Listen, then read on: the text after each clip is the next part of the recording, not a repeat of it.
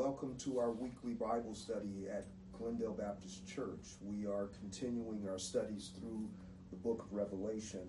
And in our last session, uh, we looked at the, uh, the, fourth, uh, the fourth trumpet. And so today I want to pick up in verse 13. And there are two things in, in chapter 8. But there are two things or two directions that we want to go. The first thing is we will give an overview of the three woes that are spoken of in chapter 8, verse 13. And then the second thing we'll do, and that's uh, so it'll be fi- a five point overview on the woes. And uh, the second thing that we'll do is look at the first woe, which corresponds to the fifth trumpet. So let's begin by reading verse uh, chapter 8, verse 13 in the book of Revelation. Then I looked, and I heard an eagle crying with a loud voice as it flew directly overhead Woe, woe, woe to those who dwell on the earth at the blast of the other trumpets that the three angels are about to blow. So, in the first four trumpets, it brought about, um, uh, it, it, spoke of things that would take place within uh, these the spheres surrounding and supporting human life. What we'll see that unfolds with the final three trumpets, and in particular, uh, or especially uh, in conjunction with the woes, is that these are going to be aimed directly, as it says in verse 13, to those who dwell on the earth. So there are five things that we want to look at in relation to the um, this preamble that prepares us uh, for the the, um, the, the, the remaining trumpets. First off, notice in verse 13 the prophetic phrasing. Uh, the prophetic phrasing. And I say this because in verse 13, what John is told is, or what he sees, he hears an, uh, an eagle crying with a loud voice overhead, crying, Woe, woe, woe. In prophecy, and we've addressed this before in our study of the prophets, but in prophecy, there were basically two types of messages that were delivered by uh, God's designated prophets or spokesmen. They were either messages of weal, W E A L, from which we get the word wealth. And in the prophecy of weal, the Lord is pronouncing blessings and comforts to his people. The other type of prophecy was one of woe. And woe was usually in conjunction with curses or punishments. So the prophets spoke of was either a word of weal, word of promise, or a word of judgment and curse. So there is a prophetic backlash here or background here. Uh, the angel, the angels in conjunction with the remaining uh, prophets or the remaining trumpets will be announcing, and it's very specific, messages of woe. So there is a prophetic correlation to the phrasing here. The second thing you'll notice is the threefold repetition of woe. R.C. Sproul was very helpful in talking about, uh, in his classic book, The Holiness of God. And in his exposition of Isaiah 6 with the call of Isaiah, he emphasizes that the cherubims crying out, Holy, holy, holy. He, his point of emphasis is that the triple repetition of a word or phrase was a way of, it was in place of an exclamation point. In Hebrew writing, they did not have exclamation points or commas as we would use them in our English uh, grammar or language. So, in order to emphasize a point, uh, it was emphasized by repetition. So, by saying that uh, in Isaiah 6, holy, holy, holy is the Lord, it's emphasizing that aspect of his person and character. By pronouncing three woes, uh, it's not just in conjunction with the three remaining trumpets, but it's indicating the severity of the woes that will unfold in human history. The third thing here, and it's also very helpful in understanding the phrase as it's used here because it will resurface uh, in other portions of the book, and that's the phrase, those who dwell on the earth. There are those who have a what we would call a dispensational interpretation of the book of Revelation, and and I don't want to lump them necessarily together, but you have a dispensational interpretation or exegetical and expositional grid, and then there are those who are also uh, literalists who try to interpret every portion literally. And sometimes there's an overlap. And so, for those who interpret this uh, from a dispensational framework, they assume that the church is no longer on earth after uh, Revelation chapter 4. So, in the dispensational framework, generally, I don't know if there's been a modification in that position or not, but generally, those who hold to a dispensational framework for understanding the book of Revelation would maintain that the church is no longer present after chapter 4. We're going to see why that's not true here.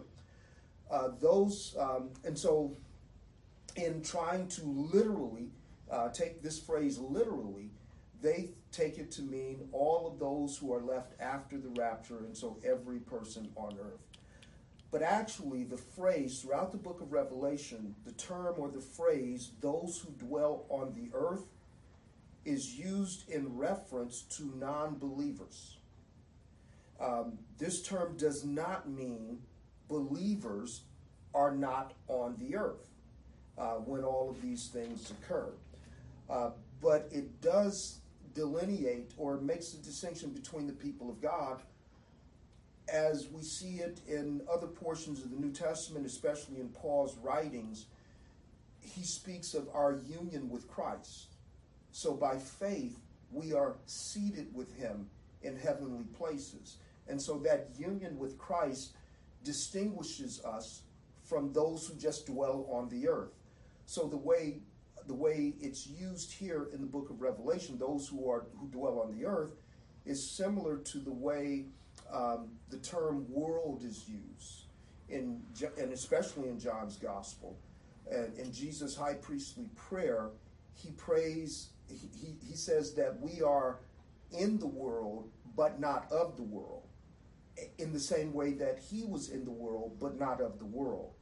So those who dwell on the earth does not indicate that believers are not on the earth.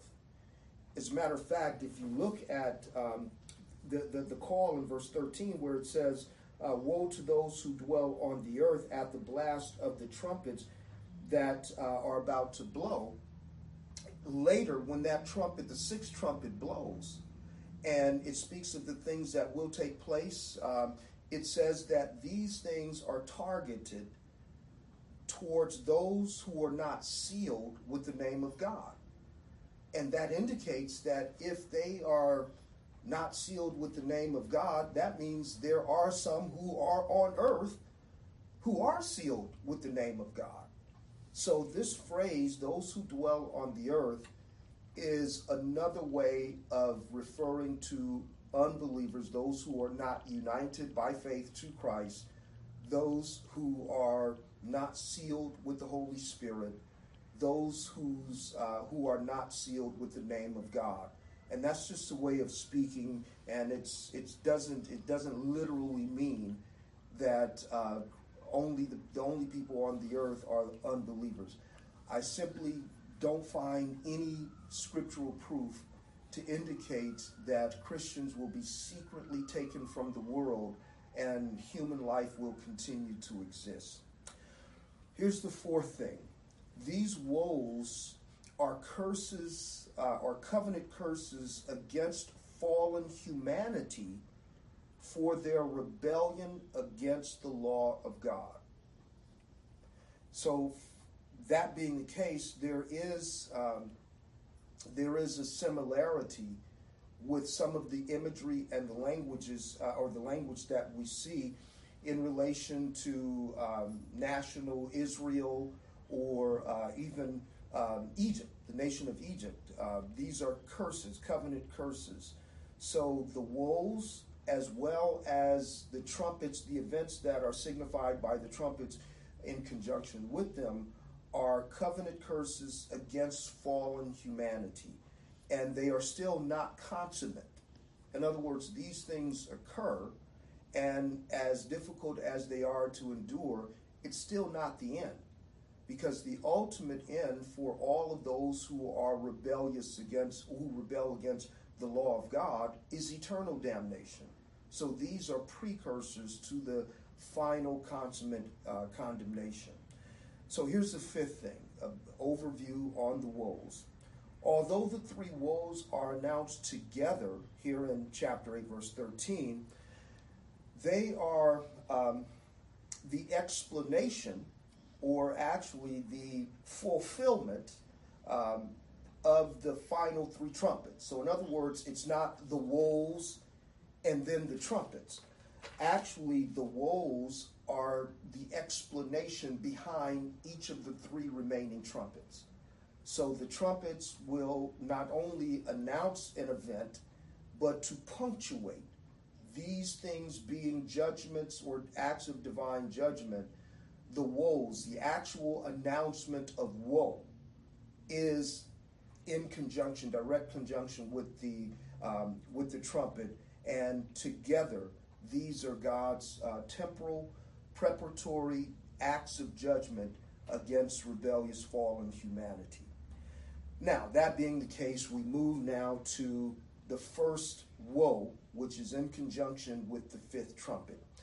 And so I'll read verses, uh, chapter 9, verses 1 through 12. The fifth angel blew his trumpet, and I saw a star fall, fallen from heaven to earth and he was given the key to the shaft of the bottomless pit. He opened the shaft of the of the bottomless pit, and from the shaft rose smoke, like uh, the smoke of a great furnace, and um, the sun and the air were darkened with the smoke from the shaft. Then from the smoke came locusts on the earth, and they were given power like the power of scorpions of the earth. They were told not to harm the grass of the field or of the earth, or any grass, plant, or any tree, but only those people who do not have the seal of God on their foreheads. They were allowed to torment them for five months, but not to kill them. And their torment was like the torment of a scorpion when it stings someone. And in those days, the people will seek death and will not find it. They will long to die, but death will flee from them. In appearance, the locusts were like horses prepared for battle.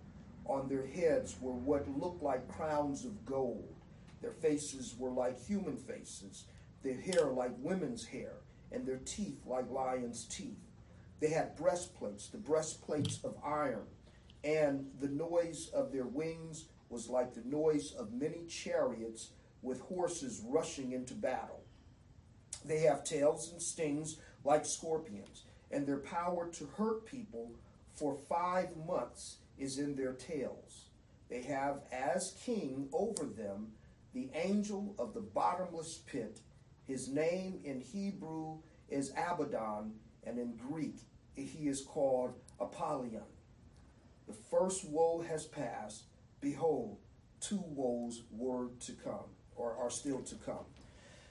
So the fifth trumpet is a good example of why it's important to not get lost in the imagery and uh, miss the action that's and, and miss the point that's being made. So we, we don't want to get, um, you know, the, the, the, imagery is there for a reason, but we don't want to get so lost in the imagery and actually miss the action behind the imagery and the point that's being conveyed and communicated. So there are five things that we'll focus on uh, in conjunction with this fifth trumpet and this first woe. The first thing, John sees a star from heaven. He sees a star fall from heaven. But understand, uh, notice that the star is personified. So even though he sees a star, uh, it says in verse um, in verse um, yeah verse one, it says about the star he was given the key to the uh, the shaft of the bottomless pit. So this star is not so much a heavenly body as much as it is a spirit or person. It's personhood ascribed to the star. And it actually corresponds to something that we see in Isaiah. And I think it's a, a similar thing that's, or the same personality is being described in Isaiah chapter 14. And we'll look at verses 12 through uh, 17. Isaiah 14, beginning in verse 12. And it says, uh, How you are fallen from heaven, O day star, son of, day, of dawn. How you are cut down to the ground, you who laid the nations low. You said in your heart, I will ascend to heaven above the stars of God. I will set my throne on high. I will sit on the mountain of assembly in the far reaches of the north. I will ascend above the heights of the clouds. I will make myself like the Most High. But you are brought down to Sheol, to the reaches of the pit. Those who see you will stare at you and ponder over you.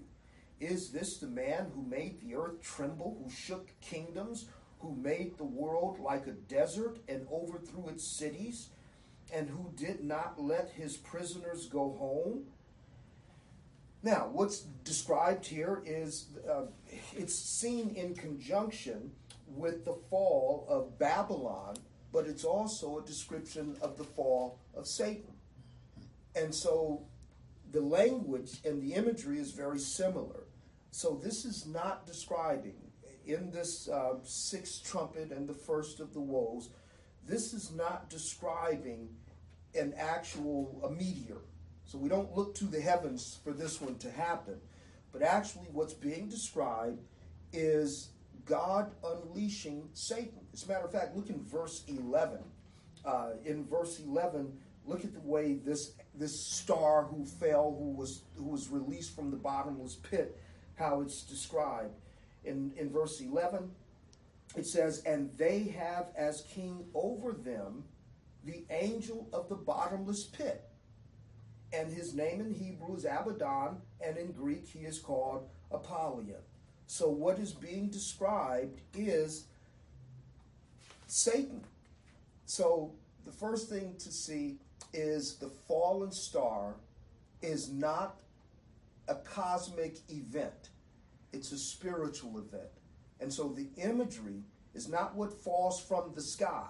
The imagery is what is being released in the earth. The, the, the, point of the imagery is what is being released in the earth. And what is being released in the earth is Satan and a host of demons. The second thing to note this fallen star is given authority by God to release locusts from the bottomless pit. So that's in, in the very first thing that we're, we're told is that the angel blew his trumpet, and I saw a star falling from heaven to earth, and he was given the key. The, the one, the, the star, which means Satan, he was given the key to the shaft of the bottomless pit, and he opened the shaft of the bottomless pit, and from the shaft rose smoke like the smoke of a great furnace, and um, and the sun and the and the air were darkened with uh, the smoke from the shaft. So this so so Satan, what's being described is Satan is being given the authority to release from the bottomless pit locusts. And again, locus is being used symbolically and or metaphorically. The locus as a physical image obviously is in conjunction, as we mentioned before, with the plagues against Egypt. Because remember, the plagues or the curses and the woes are covenant curses. So locust is in conjunction with the eighth plague against Egypt. Uh, that's recorded in Exodus chapter 10. Also, locusts are used in a as as a symbol of armies that God would use, and it's described in Joel. We can turn there in a moment. Joel, Joel chapter 2, verses 1 through 11. God speaks of the nations that he will raise up against Israel because of their failure to keep his law. So again, covenant curses and the enemies that he will use are described as locusts. So let's look there just for a moment in Joel chapter 2, and we'll look at verses um, 1 through 11.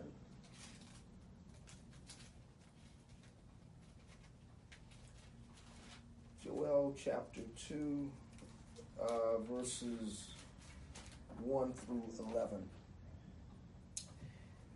And it says, uh, Blow a trumpet in Zion, sound an alarm on my holy mountain. Let all the inhabitants of the land tremble, for the day of the Lord is coming. It is near, a day of darkness and gloom, a day of clouds and thick darkness. Like blackness, there is spread upon the mountains a great and powerful people. Their like has never uh, has never been before, nor will be again after them through the years of all the generations, fire devouring before them, and behind them a flame burns. The land is like the Garden of Eden before them, but behind them, desolate wilderness, a desolate wilderness, and nothing escapes them. Their appearance is like the arm, the appearance of horses, and like war horses they run. Um, as with the rumbling of chariots, they leap up on, or they leap on top of the mountains like the crackling of a flame of fire devouring the subtle, or uh, the stubble, like a powerful army drawn up for battle. Before them, uh, before them, peoples are in anguish. All faces grow pale, like warriors. They charge.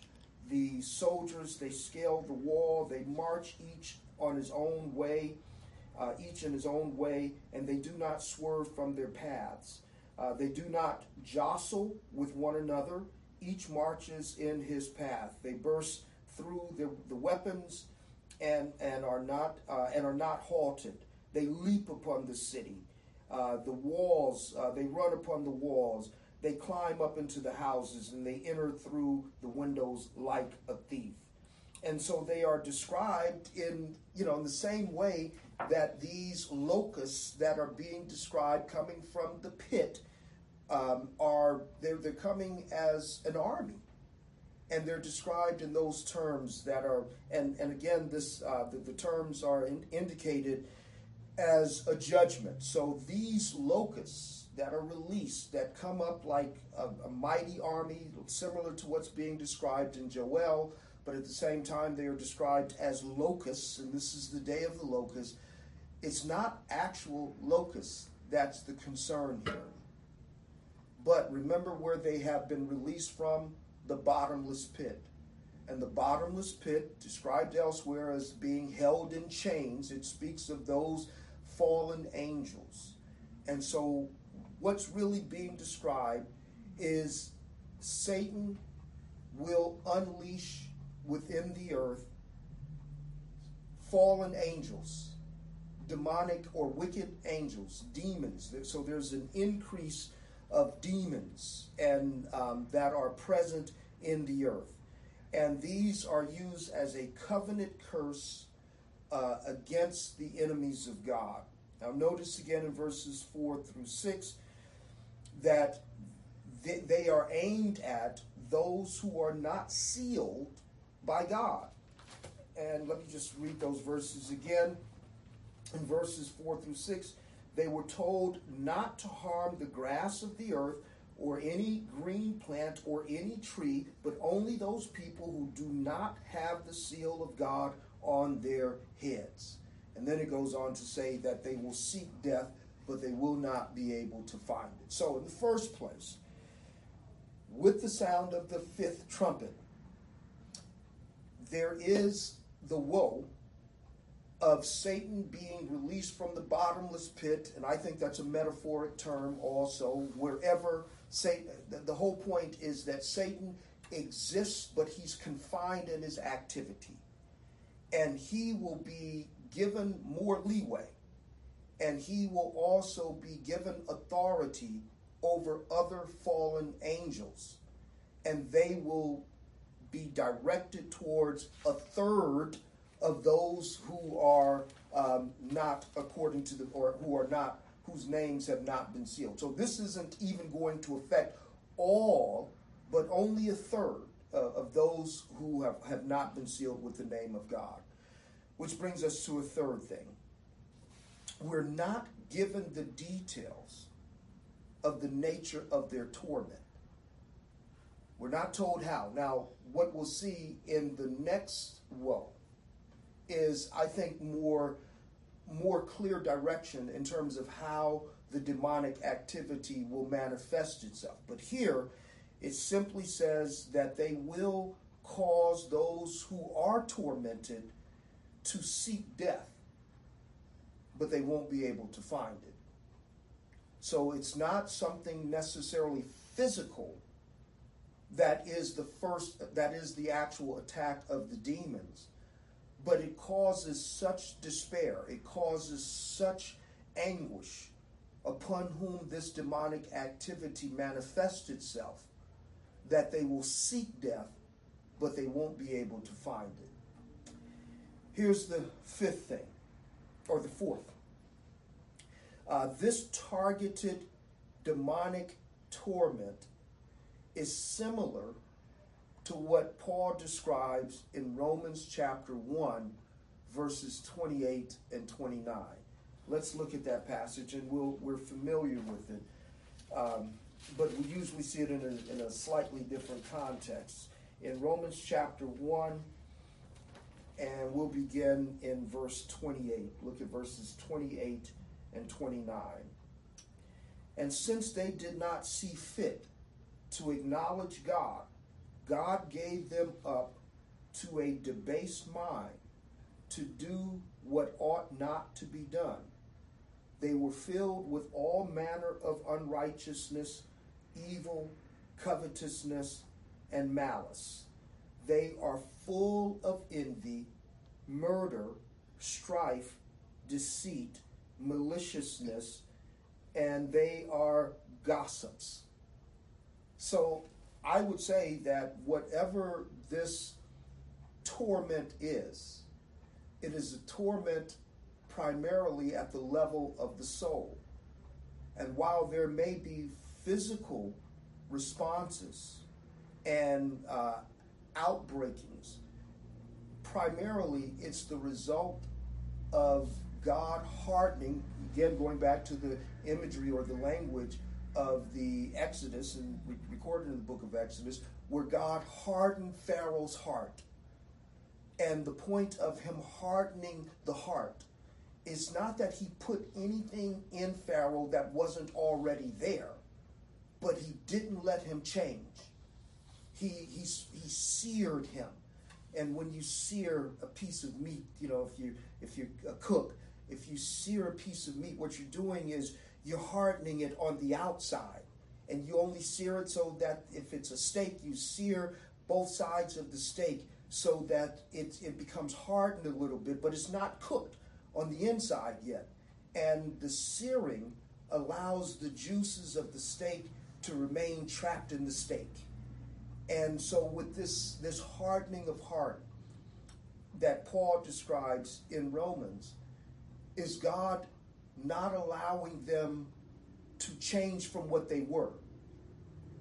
And if we see this in conjunction with the uh, the demons that he allows to torment them, he simply lets them remain what they are and become of more, more of what they are, and so they're not even under, uh, they're, they're not even aware that they are under the influence of, of, of demons. Another place, and we've addressed this before, where we see this slight reference to uh, the influence of demons among in, in, in uh, fallen among fallen humanity in Ephesians chapter two, uh, beginning in verse. We'll read verses one through three. And you were dead in trespasses and sins, in which you once walked, following the course of this world, following the prince of the power of the air, the spirit that is now at work in the sons of disobedience, among whom we all once lived in the passions of our flesh and carrying out the desires of the body and the mind, and were by nature children of wrath, just like the rest of mankind. So, what Paul is describing in Ephesians 2 is the natural state of unbelievers. And I think what's part of what's being described in Revelation 9 with the fifth trumpet and the greater influence of Satan in the world is a greater manifestation of that which is natural to us. So, a greater influence. The, uh, Ephesians 2 describes the demonic influence on the fallen mind. We're not aware of it, but this is the demonic influence on fallen humanity. And so it seems to me that what is being described, therefore, with this particular woe, this particular curse of God on humanity, is God allowing more demonic influence. So we don't have to necessarily look for strange voices and you don't have to necessarily look for spectacular things. There's not going to be stuff flying around. No, I think it's whatever whatever it is that drives or whatever to whatever degree Satan and demons influence the thought patterns and the passions of fallen humanity, it will become greater. And I think you could probably chart that and say we we see an increasing of it. Um, yeah, but in any event, let's that brings us to a fifth thing. The fact that God's that the people of God are exempt from this direct attack by Satan and these demons does not mean we will not be impacted by it. In other words, we know that we are in, we are indwelt by the Holy Spirit. We know that we are sealed by the name of God. But if there is a greater influence on the thinking and the passions of fallen humanity by demons, then they are going to act out of that influence. So we may experience, and I think we have and will continue to experience the impact of living amongst people whose agenda and, and, and actions are shaped by the forces of evil. It's not, I don't mean this in the way that uh, you might read it in a spiritual uh, action novel like, you know, This Present Darkness or anything like that. But if evil is the basis, it's, if uh, satanic influence is the basis of our fallen thinking in general, we don't see you know the the supernatural things in the way you know in before we were fallen. We didn't necessarily experience demonic activity as you would in a thriller. Um, but it simply means that we are doing the agenda we, we are operating according to our own fallen flesh and that's what satan wants us to continue to do so in this era of greater influence it simply means man will be more mannish, as one preacher would put it. Uh, that we he will be more of himself. He will be more bold. Um, and, and, and so some things uh, we, we see even the transition over the years that we've really lost the ability to blush. So some things that we it's, it's not that that humans um, do more things or different things than we've done in the past in our fallenness, but we've become bolder with it. And one of the reasons that uh, I think we've become bolder in sin is because we it's it's almost culturally and especially with um, with those who are outside of Christ, and this is what we're always guarding against. We have given way to our passions. And so, however that's manifest, not only in uh, it's it's manifest in in just brazenness. There are things that we used to be ashamed of that we're not ashamed of anymore. And um, so we we will see more of that, and, and so I think we will be impacted because the influence, the satanic influence, and the demonic influence at at uh, at play in the world, it's not just a religious thing it's going to be seen in in uh, people just living out loud, and so we will be impacted by actions and decisions that are made by people who are driven by satanic influences to be more of themselves. So they will not necessarily they're, they're not going to be in in cahoots saying, "Hey, we we worship Satan." Obviously, there will be your Satan worshipers. It's not a matter of people consciously giving in to demons they will just be more of what they are. They will, God has given them over to a, a debased mind, having seared their consciences, so they will continue to be and do what they are, and they will have greater influence from satanic forces. And even though uh, this is what uh, th- this is designated for those who are not sealed with the name of God, because we are on the earth. The people of God will be affected by these things. We will not be uh, indwelt uh, by the same satanic uh, forces, but we will have to deal with it. I think this is part of what Paul is addressing later in Ephesians when he says, We don't wrestle against flesh and blood, but we're actually fighting against principalities and spirits. And you're speaking of spiritual warfare. Um, so, therefore, the first of the three woes is in conjunction with the fifth trumpet. And the fifth trumpet is the unleashing of Satan and a greater influence of Satan and demons in the world uh, among those who are unbelievers, who are not sealed with the name of God. It will drive them to torment, or they will be tormented, I should say. They will, it will drive them to despair to the point where they desire to die but they will not be able to die. Uh, we will pick up next week with the uh, with the sixth trumpet and the second woe. Uh, let's close in a word of prayer. Our God and our Father, we come to you in the blessed name of our Lord and Savior Jesus Christ, thanking you again for your word. We thank you for the reminder of your grace towards your people. Uh, and we are mindful of the fact that we live in difficult times but we are still under your care. Strengthen us so that we would be able to be sources of strength and comfort to others. We pray for our local assembly. You know our needs, you know our names, and we pray your mercies upon uh, all of those who are within our fellowship as well as uh, every church where the gospel is clearly and properly preached. Continue to strengthen your people uh, for their own good and for your glory. We do again thank you for your word and the sufficiency of it. And we ask these things in Christ's name. Amen.